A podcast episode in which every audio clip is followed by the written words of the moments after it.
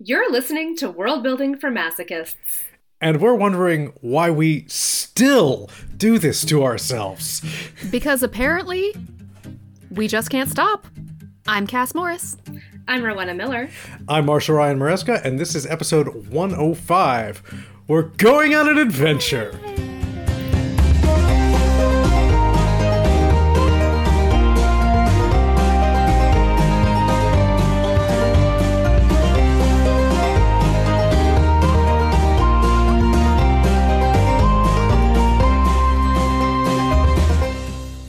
We're beginning season five, y'all. That's we, a lot.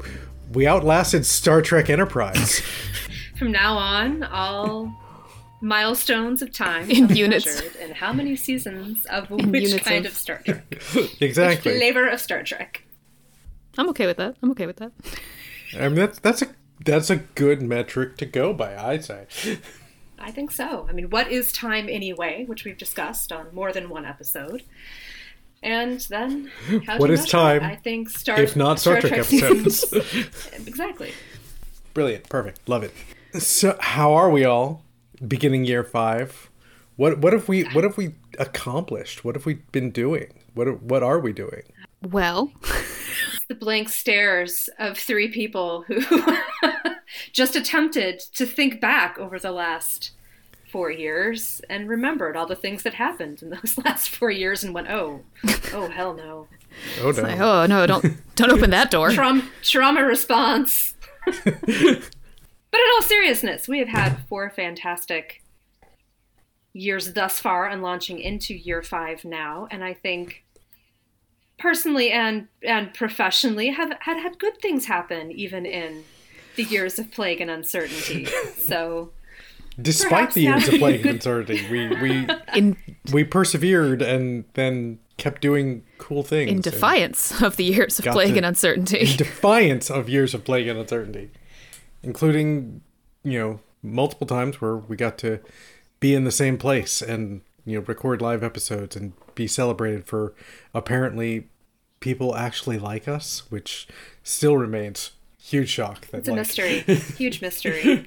this thing that did kind of start with me going like, there's clearly nobody who thinks about world building as much as I do, and Turns out there's a lot of people. there's a lot who of think us. about world building as much as we do, which has been, I think, the the biggest highlight of, of the past four seasons is thinking to meet all of those people, not all of them, a, a subset of them, but both as guests on the show and um, our community on Discord. It's just, it's a delight to see people geeking out in similar ways to how we geek out. It's fun. yeah. Gosh, if I'd been bright, I would have like counted how many guests we've had in total in the first four years. But I didn't do that. But it's many. It's many.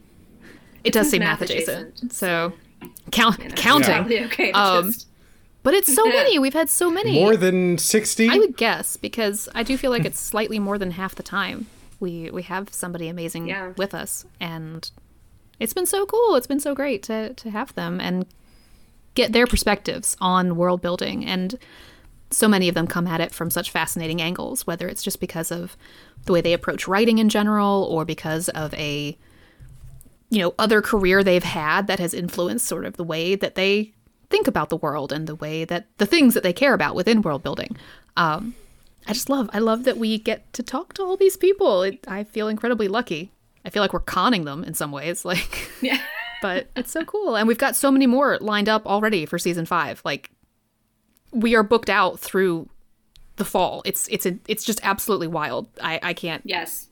Yes, say like fair warning, we have like the summer of We do. a thousand guests coming up. So I'm pretty sure, yeah, from now until until deep into September anyway, we have guests every every other week. We're going to talk to someone new. So look forward to that, listeners. That's going to be fun. Sorry, I was doing math. it looks like we've had about sixty different people on this show. That's so really far. cool. and and Cool. we're gonna have at least ten more Yeah. over the next over the rest of the, the the summer at least. We but yeah, we've got we've got some cool names. We've got a bunch of people who have been on my like list of cool people we should get. We have a couple people coming up who are like people I knew before they like who are on their journey to getting published, and now that their book is coming out, I'm like, finally, I can have we can get you on the show.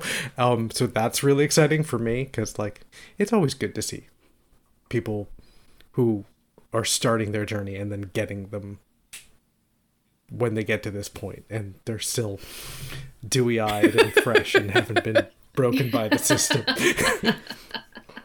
they haven't been bludgeoned by years of the millstone of publishing. Because this, this this is a buck wild business that we do, and the only way to survive it, I think, is through community. So that's why I'm always so thrilled to chat with y'all every other week and have all the deeply cool people that we have all the time. Mar- Marshall, are you are and, you saying are you saying yes? Are you saying that the real world building is the friends we made along the way? the real world building is, in fact, the friends we made along the way. So I'm going to tag you in, Cass, because you look like you're going to burst to say the thing. We we have a rather sizable yeah, announcement at this point. And, and some of you who listened carefully, like a year ago, may have an inkling of what it is because we actually sort of committed ourselves to it last year, or we committed ourselves to figuring it out, and now we're actually going to. And then we're we about are. to actually commit ourselves. We're all looking at each other with terrified faces because once we say it, we can't undo it. we can't. No, no, no take back, no takesy backsies at this point. So far, far in the in the history of the podcast, we had the inimitable Kate Elliott on. And over the course of that episode, we uncovered an element for our live world building on air world, which was the MNG, the magical nude gate, a gate that would move between two locations in our world. If you're joining us for the first time, and move people, not move itself. Move people. It doesn't. yes, it does not typically move itself, but basically a portal between the worlds and uh, between the different locations within the world. And there are big ones, small ones, hubs, individual ones, and it proved a tentpole concept for the world. And we thought how many amazing stories would that launch? So, we're going to find out at least a little bit. And we are officially going to be kickstarting the yet unnamed, we're still working on it, but the Magical Nude Gate Anthology. It will not be called the Magical Nude Gate Anthology because we're pretty sure the word nude would get us in trouble with uh, spam filters and things like that. So we're coming up with a better title, but we're going to have it by the time you're listening to this, because we're, we're hoping to have it by the time we actually launch the Kickstarter, uh, which should happen concurrent to this episode. But of course, we're recording the episode a few weeks in advance, so we're not there yet. But we're going to have an anthology of stories featuring the MNG. And I'm super jazzed about it. And I think even even more fun is we have invited some of our friends of the podcast who um, have have guested with us and are amazing writers um, in their own right to write for the anthology. And we have some commitments from some great authors. I don't know if we want to share them now, if we want to hold that back for later, but we do have some commitments for folks, and we are going to open to slush as well. So if you listeners have been thinking about magical nude gate stories of your own, um, maybe we'll have a little outlet for you. Um, so I'm sure we'll have lots more on all of that um, once we get that Kickstarter live. Um, and we are as we said, looking forward to doing so concurrent with listening to this podcast. So you could literally be right now, Kickstarter right now, do right it, now. go right now, right now, future, future you. See, if I say that, then we absolutely have to have the Kickstarter ready to go on June twenty first. Exactly. See, this is sometimes how we make ourselves do it things is. is by just saying them out loud and committing ourselves. It I mean, forces future us. Five yeah. years ago, we we said we should do a podcast, and then it it happened, and now we're we're like we should do an anthology, and so to make it happen, we we have to manifest it. We have to say it. Yes, and, then, and by and by then, manifest we mean state it publicly in a way state it publicly. Take it back. So therefore, forcing ourselves to do the work. Fear and guilt. So um, great motivators. it's true. It's true. They're yes. my favorite motivators. but of course, this is um, being funded via Kickstarter. So um, if you want it to happen, we do have to get it funded. So we we are we are committing ourselves, but we also are going to need um, our friends and fans to commit themselves to. Um, so we really encourage you to share that widely. Um, we're really excited for what we're going to have um, published in that. So I'm sure that you are you are going to get your money's worth of fantastic nude gate stories. Yes, and you'll be able to see on the Kickstarter. And- we we will have there the breakdown of what we in, expect our expenses to be, and part of the reason for that, and part of the reason that we're kickstarting it, is so that we can pay everyone a pro rate. Uh, that's really important to us. Don't work for free, kids. Don't work for free. We're not going to ask anyone to Nope. work for free. We're not going to let anyone work for free. Get paid, and we want to make sure we can pay every contributor um, to this. So that's why we're we're doing the Kickstarter, and we hope that you will help us out with that. pay artists. Includes everyone who wrote the story, whoever we get to do the cover, because we will get a human being Yes. to do the cover. A human being. We commit to using human beings on every step of for this, process. project. Yeah, editor we'll have we'll have it edited. Yeah, everyone everyone will be a human Well- and they will get paid. if there is an alien that wants to do it, That's I will true. We shouldn't be prejudiced. Yeah. and they will Yes, get paid. and I, apolo- I apologize. We yes, we they will will pay you paid. in Earth monies. I don't know what that's good for on your planet, but that that's for you to figure out. you can make the know, exchange rate. Yeah, if you can make the exchange rate, then I don't know what that is in gold-pressed latinum. If Right. Venmo works on your planet, but other than that, yeah, we're gonna we're gonna use living conscious beings for all aspects of art and creation.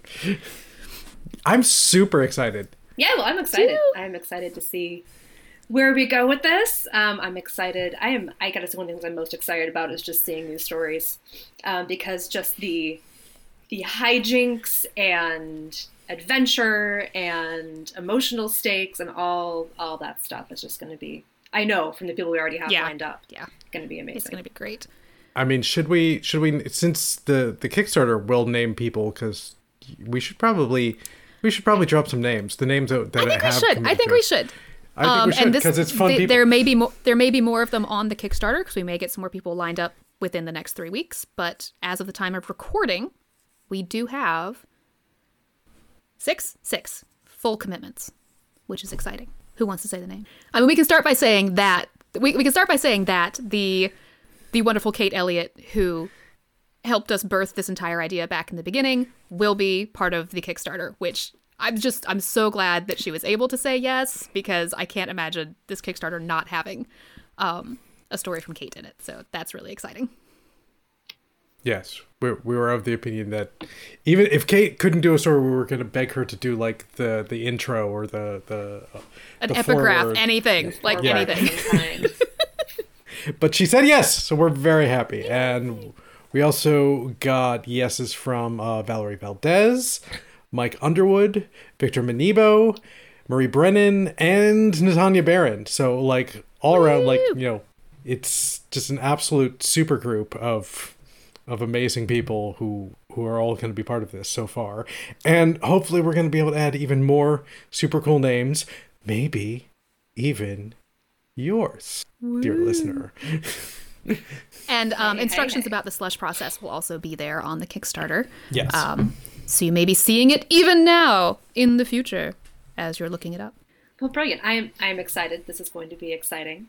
Uh, when you may be curious when you will be able to read this, um, our hope and our timeline thus far is aiming for a release next summer. So, a year from now, maybe we will be celebrating the launch of season six of the podcast with the launch of the anthology as well. So, our hope is summer of 2024, you will have a magical nude anthology in your hot little hands. certainly our our our ultimate goal is it'll be available at Worldcon 2024 in Glasgow, which maybe we'll all be at. Maybe Don't we jinx won't. it! We don't. I jinx it! I said maybe. I said maybe. Find, find something. Find something good. Gosh, Marshall. Maybe we won't. Maybe we'll. Who knows? Who knows what the future will bring? Maybe it will. You know, we'll all be in sanctuary districts by that time. I mean, I literally heard something on NPR this morning that sounded an awful lot like it. So, yeah, who knows? and we'll just be waiting for the Bell riots to save us. Because that's September 2024. It's the same time. Oh. Sorry. Deep into the Deep Space Nine geekery, my friends. So now that we have now that we have things to look forward to, that it might be kind of fun to look back on four years of world building geekery and talk a little bit about what we have learned and what lessons we might pass along to our listeners um, and and ourselves because we're all still learning. One question that I had for you guys was, I mean, we've we started this podcast four years ago. We've all been writing and working and learning since then. What is something that you've like learned or deepened in your own world build, building or explored maybe for the first time or more deeply in your world building because of or partially because of what we've learned and talked about on this podcast? I mean, I know for me, I have absolutely taken the whole choose, don't presume ethos to it, it feels almost egotistical to say to the next level, but I've I've implemented it to higher degrees over the course of my writing. I mean, both um, the Velocity of Revolution and Unintended Voyage wouldn't have been remotely the books that they became if it wasn't for doing what we did on this podcast and and letting that like pry my brain open and and reconsider so many of the things that I had been doing just as presumptions and thus taking that and letting myself take those works into completely different directions and opening up the world building possibilities within them and with the the work in progress I'm doing now I'll talk. I'll talk about. You know, I'm going to talk about that a little more later. But like, it's but it's just been an incredible thing of allowing me to, not even allowing, enabling me to really push myself into way out of my comfort zones and create things that are, in my opinion, really cool. But like, mileage variance, etc. Well, that's true. though. I mean, just that idea of like as writers for anything, I think pushing ourselves out of our comfort zone usually yields better stuff, right? Like you you, you push that a little bit further and a little bit further and whether it's you know whether it's your prose or your plotting or your character development or your world building and i think that that choose don't presume it forces you to get out of your comfort zone. Like why? Why is it like that? But why is it like that? It's like choose don't presume. Is like a three-year-old following you around all day going why? But why? And it can be really annoying, but it also helps you, I think, deepen and justify what you're doing, even if no one ever reads those justifications but yourself. You you have that like strong, you know, scaffolding built in. It's not just. Presumed but why is it just a patriarchal monarchy? Looks, right? But why is it? why, why is it just? why? Why can't we have a little matrilineage as a treat? But why is everything heteronormative? I mean, that's a great question. Just, just in, in life, general, yeah. yeah. and you know, and I think I think too, what's great about it is that it sometimes the answer is like, I have a really good reason for that, actually. Like, but you have a reason for it, and I think that having the reasons for it strengthens not only your writing but your engagement with the world and the perception. It forces you to explain it to the three-year-old. Occasionally drives you mildly mad, but Exactly. Embrace your inner three year old, is what I'm saying. Yeah, I think allowing world building to be so much a process of discovery is is really fun, especially for someone who my instincts are often anchored in history. That's just who I am as a person. It's I, you know, history at school, all those things. My instincts tend to anchor there. And history is more interesting than people let it. Like there's a lot of choose don't presume when it comes to history too. Like the things you think you know about the medieval era are not really what the medieval era was like because Victorians lied to you. But prodding myself further on that and looking at like, okay, but why did the history turn out that way and what if this happened different? And seeing what that opens has been really really fun and just pushing myself further and harder on all of that. Not not automatically taking the easy answer. Sometimes still ending up back at that same answer if I go, no, that's really what what works, but maybe it's tied to something else that's completely different. But yeah, not not giving myself the easy way out, I think has been something I'm continuing to push myself more and more on.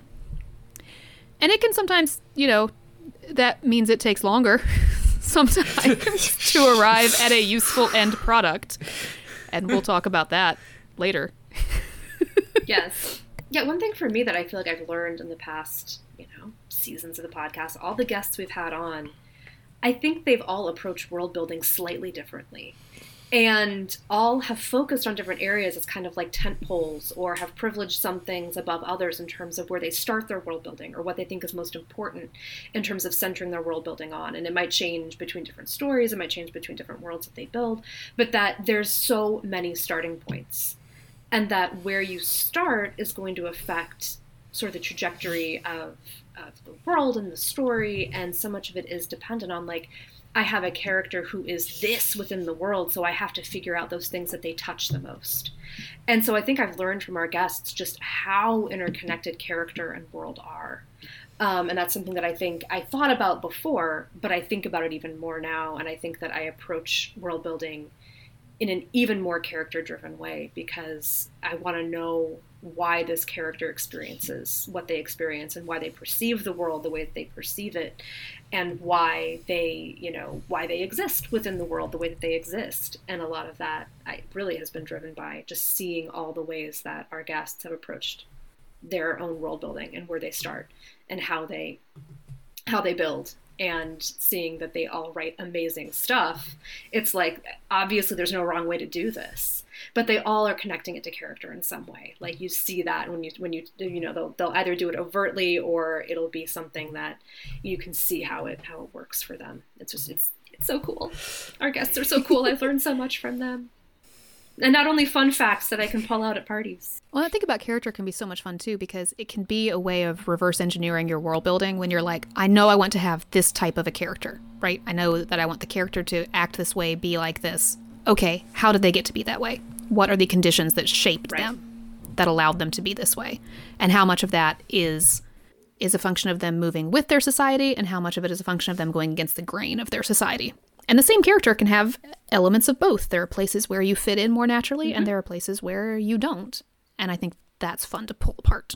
Yeah well and that intersectionality element you know i mean we had a whole episode specifically about that but so many of our guests have really touched on that concept of there's all of these different elements that are pushing and pulling on your characters and in some ways they fit in with their society and in some ways they reject parts of their society and in some ways they're privileged within their society and in some ways they are not privileged and that can all be the same character can have these pieces that are all fitting together in different ways and just one change from one character to another is going to radically change how they see and experience their world. Yeah, that phrase Suyi used, the the identity matrix, is something I am definitely yes. taking and using now and thinking it like it's yes, it's a fantastic way of conceptualizing a thing that I was thinking about but didn't have you know that kind of framework for and just having that right. sort of thing is like, oh, okay, this becomes a structure that can help me think about all of these elements that I'm trying to include in a world.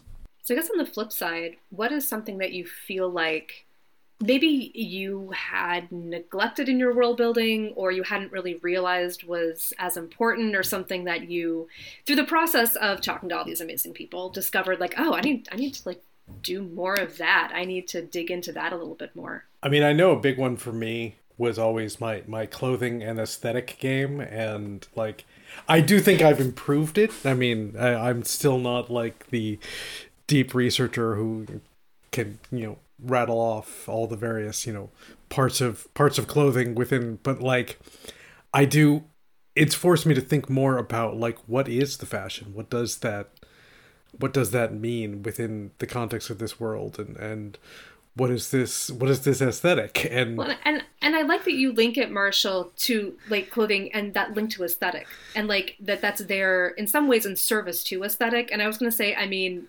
not not that there is not aesthetic in all of your books, but I feel like Velocity like nailed an aesthetic. Like that had an that was... aesthetic. so clearly you have you have leveled up if if you if you see yourself as that that was a goal. It it certainly oh. hit that. And now Marshall's blushing. no, but like that was definitely like part of the goal with that particular book. And with and it is a thing that I'm constantly now striving to improve and hopefully, you know, one never masters these things, but but like certainly for future projects, especially if aesthetic is a starting point as we talked about in our episode with Mary Robinette, or if it's, you know, a huge part of what it, the book is bringing, especially if you're doing some sort of you know a book that is more no plot just vibes then aesthetic is such a key part and figuring out that aspect and how to express it i think is so critical taking to the next level. And certainly the things that i have hopefully raised my game on. And you say i did. So that you know. Cass? I think thing I've been working on a lot, and it's still hard, and I don't do it in the first drafts. The first drafts are still messes. But something that the podcast made me realize I wanted to do better on, and that I've been trying to do better on, is the actual craft of communicating the world building within the book, synthesizing it into the story in more natural ways, in ways that don't feel quite so. And now I'm going to pause to tell you about the politics here. Like, it's just like, and sometimes a little of that is necessary, but the craft of putting it more in, taking it out of omniscient a little bit and putting it really deeply in the point of view character's voice when writing has been the thing that I've been challenging myself on and I think getting better at. If I use my mother as a marker, which I often do, it was something she commented on in the Bloodstained Shade as compared to From Unseen Fire that that that felt more natural.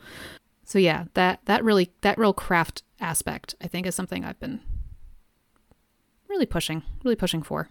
How much does someone need to know now and in what ways? This was a recent episode, but we had um, Kritika on, and she had said, I just give as much as you need for now. And I was like, oh, that's really like, I had never thought of doing that before, but I, I'm finding myself realizing sometimes that's what I do, and sometimes it's what I need to do. Mm-hmm, Like to say, okay, I don't need to tell you all of this now. I'm gonna I'm gonna withhold a little bit, and then I'm gonna dole it out as you need it. And in some ways, too, noticing other writers um, doing that and how effective it is. I'm in the middle of um, Kate Elliott's The Keeper Six, and very fun book, by the way. I recommend it on a sunny porch with a uh, glass of rosé. That's my pairing for you. But it, but just perfectly doled out pieces. This is what you need to know in this moment. This is, you know, and then we'll get you through the next moment that you need to know something else, and it's just it's just naturally woven in there. Um, so yeah, that's. I agree totally, Cass, that that's something I have learned as well. I think the biggest thing for me is that it's okay to take risks in world building. And because so many of my stories are deeply rooted in history and so like the the world is kind of written in some ways, but even poking back on that and be like, but why is it like that? And how are people actually reacting to that world and how are they actually fitting into that world even if overarchingly under the umbrella of the society it looks like that like is it really how the world functions for everybody? And like the recognition that there are like microcosms within every world and kind of pushing that a little bit more. And then in my fantasy elements of the world pushing that more taking risks there more and sometimes being okay with like I don't have to explain absolutely everything. Like I have a tendency to get hung up on things like, but how scientifically would this magic work? And being like, you know what, it's magic. Sometimes you can just be because like, magic. it exists because, Because it does. it just exists. You don't have to explain like where the magic originated within the physical universe or why it can do that. No, it just it it just does. It is. There are fairies because there are, okay? Like I don't have to dissect down down to the photon of the world, you know, like level why it would work like this. Because the Fae is an excuse I use in actual life, so I think it works perfectly fine in fiction. Like, Yeah. I mean, my children frequently like, you know, where are your shoes? I don't know. The fairies yeah, must have legit, stolen them. legit. I'm really, really glad we have a household that believes in fairies. Great. Thank you. I mean, when you have items vanish and reappear elsewhere in the house or literally fall from the ceiling for no reason, like you just accept. Th- This is a fairy house. Fairies, yes. I think that risk taking element is something I would like to push myself further on as well. And it has to do a lot with fear of the reception. Like, wi- will this get readers? Will readers go along with this? Will an editor buy it? Will, will an editor think that readers will go along with it and therefore take a chance on it? Does this remotely work at all? yeah, like I think a lot of us a- across speculative fiction feel that and worry about that. And and you know, you see so many little graphics that are all about the tropes and it's like if I if I do something that isn't just a list of tropes, are people gonna come with me on that journey? I don't know. Are will they? I hope they will. Our listeners will, I think. So that's I would, you know I would like to hope so. Well, and and you know, and and there is that element of like nothing you write is going to be for everybody. And I think that that is like a hard pill to swallow. is. That whatever choice you make, I want to be liked Yeah, all yeah, the you- time, you- Rowenna, so much. it's hard. like whatever you do, you're going to turn some readers off. Like that's and that's and that's because you've appealed so well to some other reader. Like, you know, some you like X, you don't like Y. I chose X. I'm sorry. That's just that's just the choice that we. I don't need to be universally liked, but it, it would be helpful for at least to be widespread enough that you know you can get a lot of haters. So therefore, like if That's you get a lot of yeah. haters, you're probably doing something right. You've succeeded somewhere.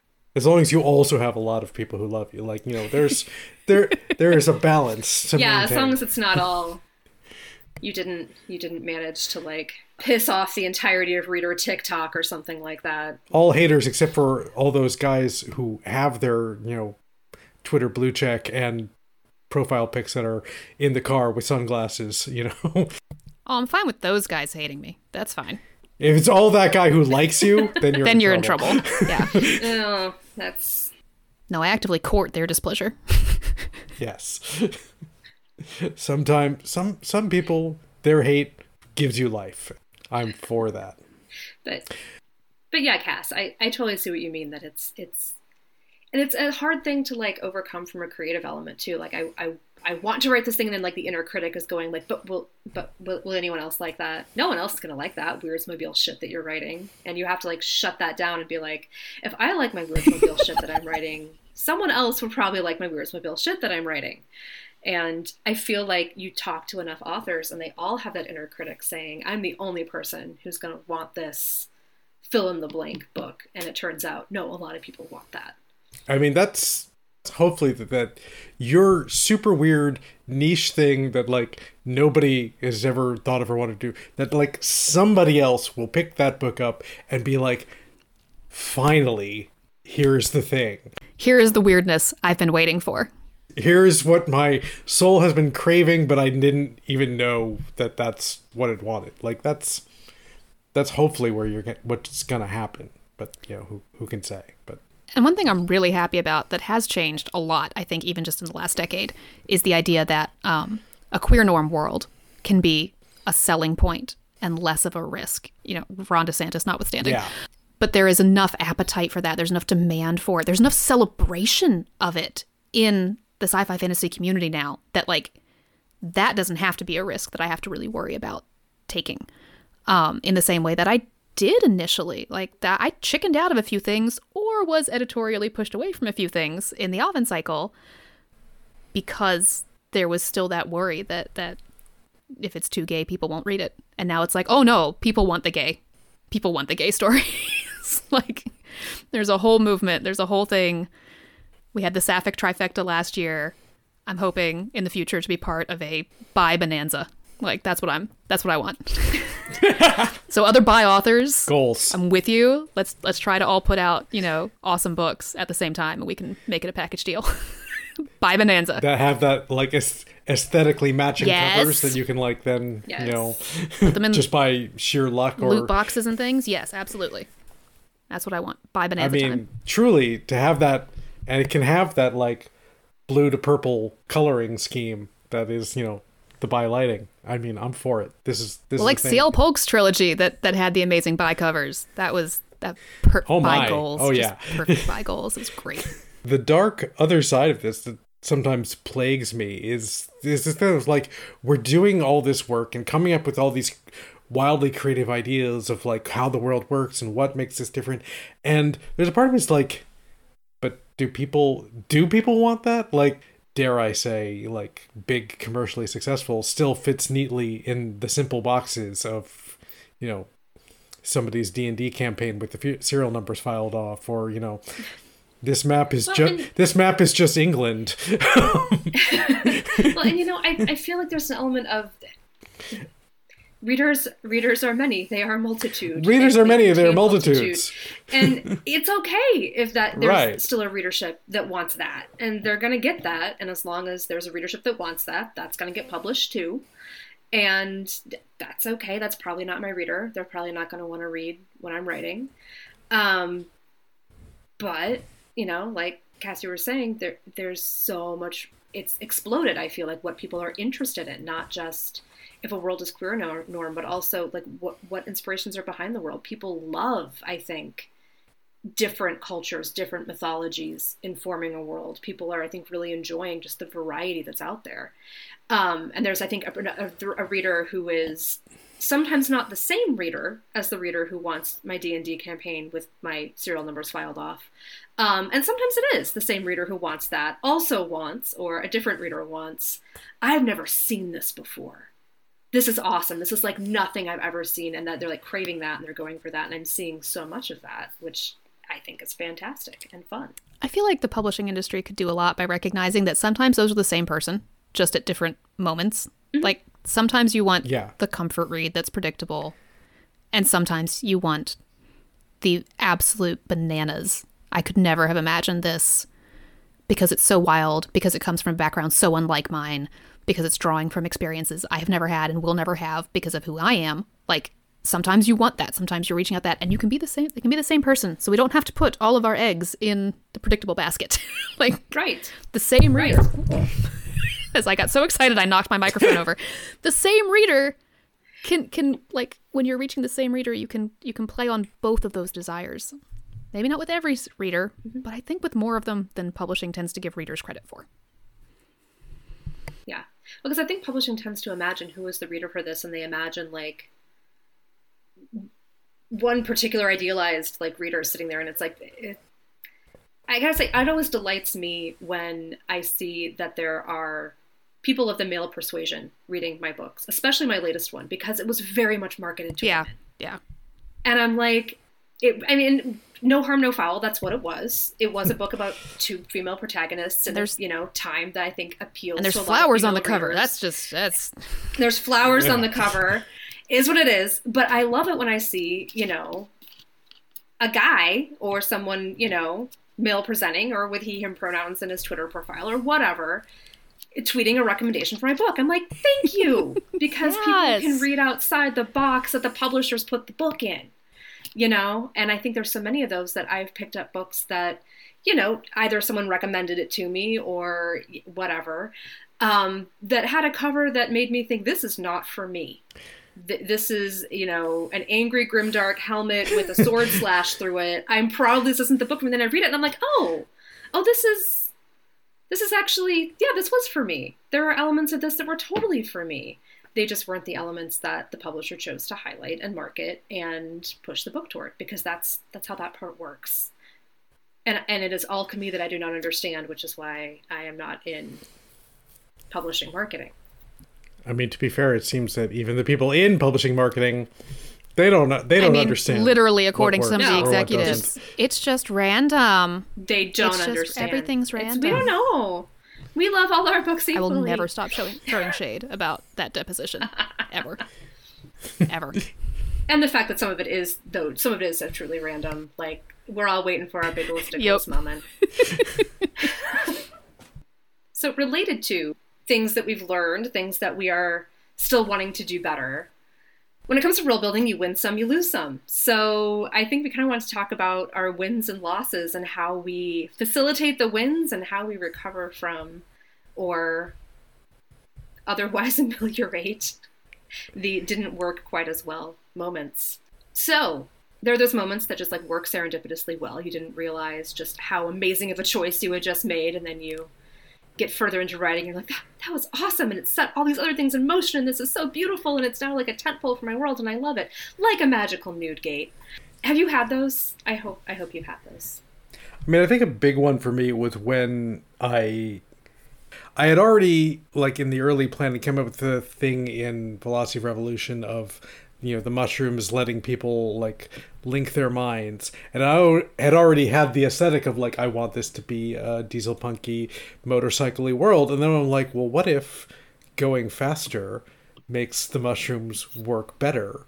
Because that's you know there i have plot justification for motorcycles. And that when i like when that clicked in my brain i was like oh now like that was like that set off all the explosions in my brain. So I think that I love that was- because it's like sometimes there are like those two like disparate things, and then you like put them close to each other, and it's like magnets, it's kind of like a wonk, and it's like yes, those two things do go together. and and the cool part about it for me and then in the reaction i saw once the book came out is there was a lot of people who wrote in reviews and such comments of like usually when you have like magic and technology there's sort of this thing of like that they have to work opposite of each other. But it's like instead like we have this magic where it works better because you're on a motorcycle and it like lets you connect into radio frequencies. And like that's cool because that's like something different. I was like yay they got what i was going for. Yeah, For me, I think it, in the Aven cycle, it was a lot of ways that I tied the magic to religion. Um, just because in that society, religion touches so many other elements of life. And like, it gave both me and the characters necessary escape hatches sometimes. Like, it's like, oh, it's, it's because Diana. Because Diana. That's why.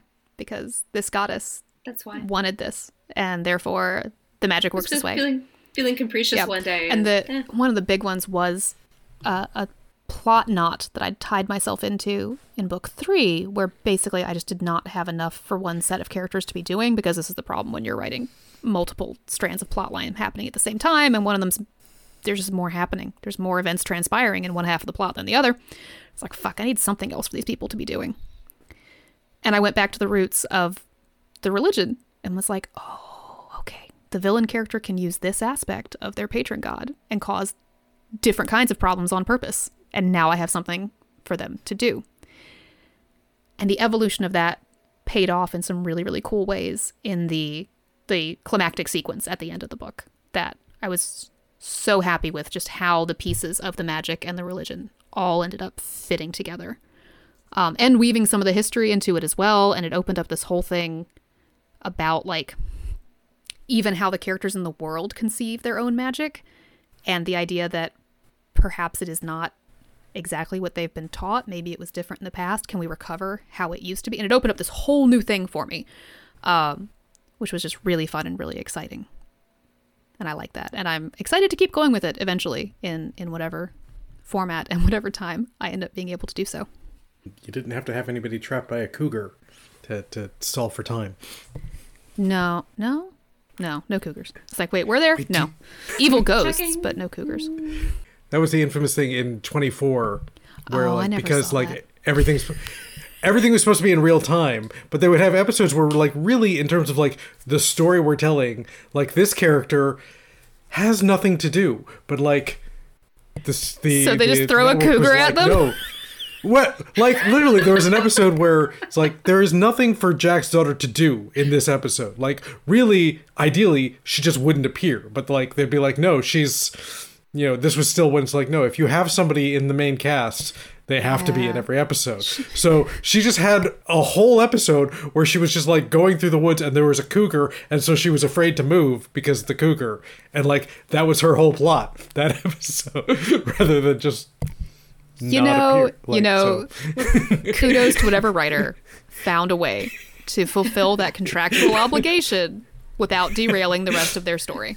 Like, good Right. job, actually. Good job. So here's here's your writing tip for the day. Just keep a cougar in your back pocket. Hit a snag, pull it out, throw it in your story. Fixed. Done. Guaranteed every time. You heard I it here first. it's it's a good way f- if you want a character to not be doing anything have them just be facing a cougar because you don't want to keep moving forward when you see a cougar I mean, I guess it's better than like, and then the character had a brief bout of food poisoning. like, so one one for me that was a serendipitous win was when I was writing fairy bargains. I knew I was going to have the concept of like leaving a little gift for the the fae, and then they they give you what you want in return. And then I was asking myself, but why? Why do they want this stuff to begin with? Like, what what value does this like small? It wasn't you know most of these fairy bargains are things like you know, a bit of ribbon or some glass or whatever. Like, what what is it? Like, why do they want this crap? And answering that question built the entire like Fey world and magic and society was just all based on why do they want this crap? Um, so that was really serendipitous that I asked the three year old, but why But question. why? And it kind of like all went from there. It's like, because here's why. And it worked. For once, it worked. so what about the what about the flip side? What's something that you've you've made an attempt at that um, maybe wrote you in a corner or you thought you made some small offhand decision that turned out to have major ramifications and i guess also how did you how did you save yourself from it were you able to to write around it or did you have to do a major bout of that Bold assumption you're making at the end of that question there, Rowenna. I was gonna say, Bold assumption. given given my best answer is in my work in progress, Yeah, same. and I feel very much I'm still in the corner yeah, yeah. The cougar's eating me as we speak. And- yeah, no, my like, th- this is uh, the work in progress I've had for a while now that I've actually just had to put pause on because after like five attempts at starting it, I'm not getting beyond a certain point, and it's like, is the problem the book or is the problem me? I don't know. So let's try something else for a while and find out. Terrified that the answer is me, but we'll see. We'll find out. We'll find out.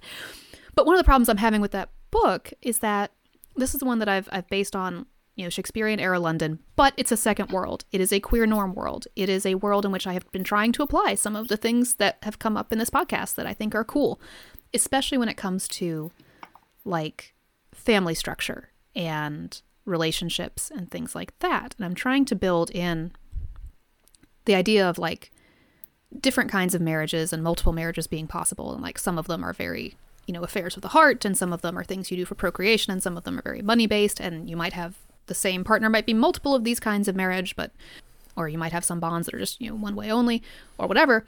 But that is then colliding with other pieces of the world building and like needing to have when you do that it reduces your reasons why characters can't be together. Like and that's a major like point of conflict between two of these characters is that they want it's this star-crossed lovers thing. And it's like fuck but what's in their way okay so fine fine i'll throw class problems at them i'll just do that i'll throw class problems except it makes like it's i can't make that work together with other elements because i'm also trying to have a non-monarchical society and you can still certainly have class elements in a non-monarchical society but it's harder it's more complicated and once again you run into problems of like but what's the good enough reason? Why wouldn't the noble just say, ah, fuck it? And if this actor character doesn't really care about societal norms, why wouldn't she say just, ah, fuck it? Like I have, I'm having to build in these other reasons, and then it gets, it just gets tied up. And then I want there to be magical Puritans, but why are they magical Puritans? Why do they care? And if this is like deciding how sex positive the society, like it's queer norm, but how sex positive, you know, like are they still repressed in some ways? And I've been trying to make it about like it's about immoderation. That's what the Puritans don't like. It's not necessarily the sex itself, because I don't want to say sex is bad, but it's like the, the the immoderation of sex. But then how does that fit into having multiple marriages? And I just I it's a lot, and I've tied myself in too many knots, and I have not been able to untie them. So like, that's why that was a bold assumption. I have not found my way out of this thicket yet, and I'm sure there are answers, and it may mean having to abandon some of my concepts in one way or another, or simplify them, or something maybe I need to go back to a, a more hierarchical society that is closer to like feudal structure or something to make that element work to have the character dynamic I want to have and that kind of payoff that I want to have. I don't know. I haven't been able to find my way through it yet, and that's why we're taking a little break from that project. Well, and I think that that is that is in fact a good strategy, especially when the answer may well end up being a I'm going to have to abandon some of these ideas or I'm going to have to prune this. Like you want to get some distance to know, you know, but how do I really feel? Like I'm really attached to this vibe, but if I step away for a little bit and I come back to it, like sometimes I'm like, "Oh, actually that's not as important as I thought it was," and I need to like readjust my expectations because yeah, So there's a contention between like is it that these ideas are just incompatible or is it that I'm just not a good enough writer to do it yet maybe? Like am I just not leveled up sufficiently to figure out how to make it work? And maybe that's the case. Maybe that's what's going on. Or maybe there is a way through. Maybe some of these ideas just need to be saved for a different project. But it's a weird it's a weird emotional space as a writer to look at your at what you're trying to do with that lens. And it is hard too because I feel like the reality is uh, almost any like you can never fit everything you want to do into any one Yeah. project. And it's like it doesn't matter how good of a writer you are, how you know how long you've been doing this. There's always going to be that like, ah, I really wish I could have done this and that, and it's like, well, no, because because limits of time and space, if Yeah. nothing else. And again, thinking about like reader appetites and stuff because there's there's such a Yeah. a drive in the fantasy genre right now for non-monarchical societies. As though to write a monarchical society is to support a monarchical society and say that this is a good thing. And it's like sometimes it's like, no, but sometimes that's just how society like that's they develop that way for a reason. um, a society that has had a lot of instability is likely to create something with that more kind of rigid structure. Sometimes that just happens. I'm not saying it's good. I'm just saying that that's a form, that's a shape that society takes. And it suits this story. That doesn't mean I'm advocating it, but it's a hard thing to know that like to know that that's a thing that will be in reviews, you know? it's just hard to to wrestle with that like we were talking about earlier. Especially when you very especially when you very intentionally include the critique of the society in the story in some way it's obvious anyone should be able to tell that you're like this is not great i am not putting my stamp of approval on This causes society." problems. and the problems are in the plot. and- this story would not exist without the problems that this society created and yet still you will get a review that's like i don't really get why they think that monarchies are good like Rowenna, do, are you speaking from experience here? Yes, yes, I am. well, they might have solved the problems of the plot, they didn't actually solve the problems of society. Yeah, and not every because you didn't solve that. society at the end, No. therefore you're endorsing. Like, no, Yeah. Yes. no. I mean, but I do feel at the same time like this is like what I feel is like the dark side of choose don't presume. It's like once you start like like well I have to choose about this, I have to choose about like then you can just like snowball yourself of like one of those cheeseburgers like it also has bacon and it also has caramelized onions and it also has pulled pork and it also has macaroni and cheese and it also has an entire caesar salad. It's like you don't need all of that on a cheeseburger thank you. That makes it impossible to eat. Like similar to Cass in my in my work in progress, I have like made these choices that I think I think they fundamentally work, but at the same time I've developed this sort of like sex positive culture partly just because I wanted my main characters to like have at the beginning just a one room apartment with one bed and it's two men and two women that they just are all just sleeping in the same bed because that's all they have and they're just friends who just share the same bed. And so it has nothing to do with romantic or sexual relations at all. It's just they have only one bed and that's like that's also They have like only one bed, kind of normal. but it's not the trope. but that's really, that's there's only fault. one That's It's just, it's just what it is. but also that like societally that's normal and so thus i created this whole thing where sex just is supposed to occur in a different room than the bedroom like you know, like if you have a big house you will have a dedicated room if you like they do are in an apartment complex where it's like they, their apartment is literally just a room with a bed and then there's like the the shared washroom that has the showers and there's a shared kitchen elsewhere and there's a shared sex room. The like if that's what you're gonna like you go to use that and you don't do that in your bed because gross. Like, like is is the mindset. And but at the same time this is not a book about the sex culture of this world. And so just by simply putting that they're all sharing the same bed and then like, well, I have to explain why that's not about sex. and then suddenly the story becomes about that, even though you don't want it to be about that. About that. Right. And so it's like now I've made this choice which fits for this world, but for this book, it's creating this extra on-ramp stuff yeah. that is necessary but at the same time like not what this book is about and like if i had just made this like normal heteronormative world like i wouldn't have to do that and like why did i do that to myself at the same time when this isn't a story in which non-heteronormativity. Like I like that I have a sex positive non-heteronormative world, but at the same time, like if I had just done that, it would have been easier. Yeah, I mean that's I feel so it's a lot of the same stuff I'm facing because like if I just gave this society the same social norms and the same morality basis as Shakespearean London, my life would be much easier. I could write that story much faster. But I don't want to do that. Like I it, it's right. It feels like it feels like a why can't they be together? Yeah. Because they're both girls and society doesn't like that. Like, but like no, super easy, but that's not the story I want to tell. Yeah, and Yeah. the same thing where I feel like I solved one big snarl where I had this like major thing about how sort of like the magic that is sort of like technology, but also sort of like deeply, deeply terrible at the same time, like how it works.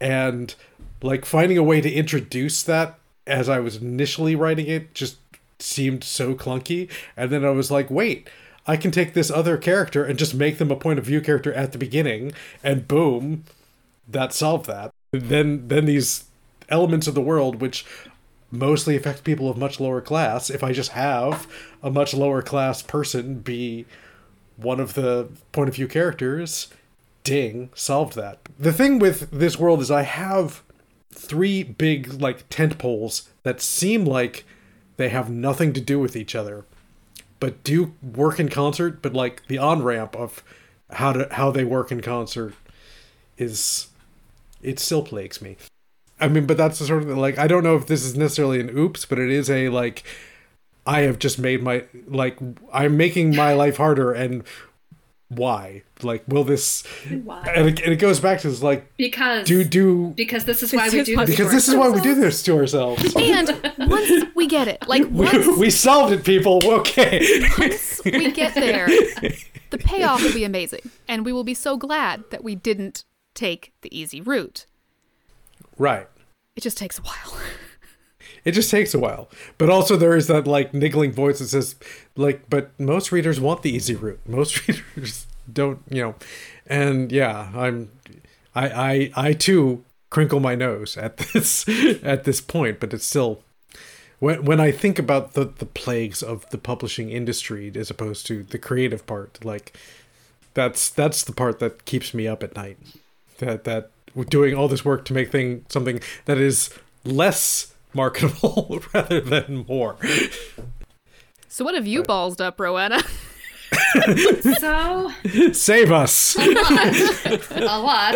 Um, actually, I think one of the one of the funnier ones was actually more of a research issue than and like a historical reality issue than like a world that I built problem.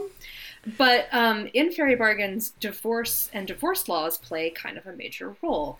And to make it fun, uh, divorce laws changed a lot in um, America over the course of the 19th and into the early 20th century. But you hit us a point basically where most states, all the states are different too, which is really fun. Most states had moved beyond um, adultery being the only grounds for divorce. But we didn't get to no fault divorce until like the 70s at the earliest in most states, and some states held off for a really long time and that. some states are trying to go backwards. yeah. Bring it back, yep. And so I had this problem of I had originally plotted the book out that you would have a major fairy bargain taking place in order to affect legislative change. And as I dug into actually like how like, when these laws changed in what places, I was like, well, none of these would work. Like, there's none of these that would actually work to have a shift because any place the, around the setting of the book. Like, for example, New York kept the adultery only divorce law well into the 20th century. But all the Midwestern states in the book set in the Midwest had basically had you could have for um, the, the big coup was for cruel treatment, what they called cruel treatment, which basically meant if someone was um, an abusive ass, you could file for divorce, and either partner could file for divorce, which was the big change in England up until the mid 19th century was that only the man could file for divorce. Then you had the Divorce Act, which meant that the woman could file for divorce too.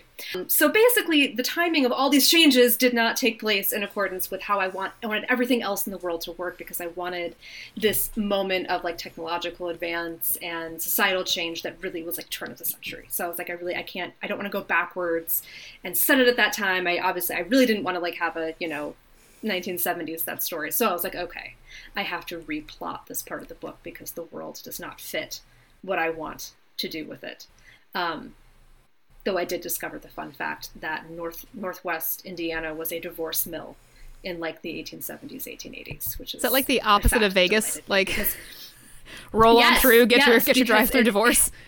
I love that. Yes, it was a drive-through because they uh, like the surrounding states still all had um, either adultery or adultery and abandonment were the only reasons for a divorce. So you had to prove adultery or prove abandonment.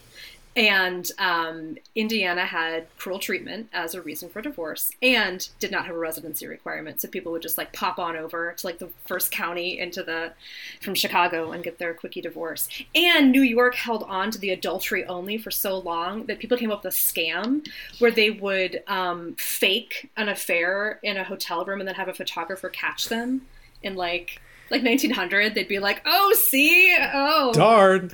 she was cheating cheating on me i don't know what to do so they that would be a funny story too i think someone needs to write that story of like I am reminded my great great grandparents apparently had to like tried to get divorced several times.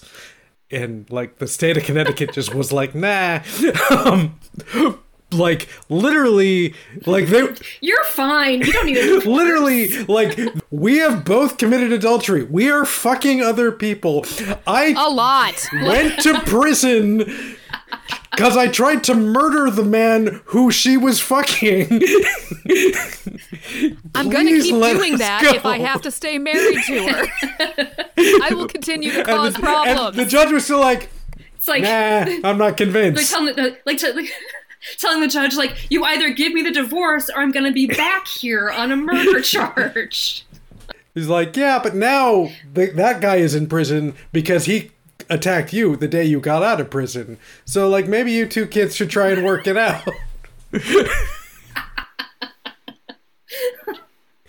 anyway that was where i eventually settled on fixing that plot problem was that you did still have to get a judge to grant the mm. petition so i made that the crux of conflict I rather than really law like not the permitting. idea that American law was more complicated than fairy law. like that's just yes yes The fairies look at him like, Jesus, that's. dang. Wish we What- thought what of are- that. Gosh. that's that is that is labyrinthine well done. those Well done. humans are nuts Golf claps for the humans, everyone. Golf claps for the humans. It's like, we, we really need to hire some human lawyers next time we really want to trap somebody. yeah right You know, I know some people. well i hope that sharing our tales of triumph and woe have it just occurred to me. that- inspired our listeners in some way like, why did I just think of a sequel title for Fairy Bargains? And like, the sequel can be the Fairy Contracts. I don't know, yeah, because the fairy bureaucracy of Prospect Hill probably needs some readers. That's the third one. The fairy IRS of Prospect Hill. Oh man, the fairy bureaucracy. Actually, I think the fairy bureaucracy of Prospect Hill. Like, I think I think you would hit that that sweet audience spot. Like, it, would, it wouldn't be big, but the people there would be You'd people who would just really like, There's, Delight. there's 20 of them, but they'd really be happy. and sometimes it is just that, like writing that book for those twenty people to make them really happy, which is apparently my career. um, but someday we'll all get our biggest biggest stickless moment. But you know, Someday. If we're very good. that's if we're if we're very good. very good. If we make the right bargains with the right fairies. The spirit of Biggless Stickless If we, if we will bestow upon bounty upon us. Well, it's been a fun four seasons, y'all. It really has. Don't forget to go check out the Kickstarter. Looking forward to season five and check out that Kickstarter. Because we're going to do all sorts of fun things. Clearly, we can't be stopped.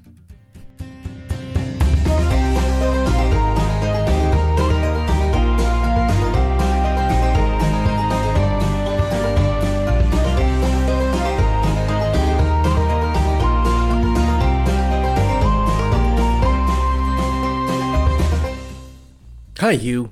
Thanks for listening to this episode of World Building for Masochists and letting us help you overcomplicate your writing life. Our next episode, we're joined by MJ Kuhn, author of Among Thieves, to talk about bringing light into dark worlds. If you want to know more about your hosts and the fantastical books we write, including Rowenna's latest, The Fairy Bargains of Prospect Hill, Cass's Aven Cycle, or everything in my Maradaine saga, links to all of that information is at our website at worldbuildingformasochists.podbean.com. We really hope you liked this episode. If you did, please take a minute to tell a friend, shout about us on the internet, or leave a review on iTunes. If you've got questions or just want to tell us how cute we are, there's a number of ways to contact us. We're on Twitter as at WorldBuildCast, and our email is worldbuildcast at gmail.com. We also have a Discord chat room linked in the About the Show page of our website if you want to come and chat with us and other fans of the podcast. We'd love for you to share the worlds you're making and help us all build until it hurts.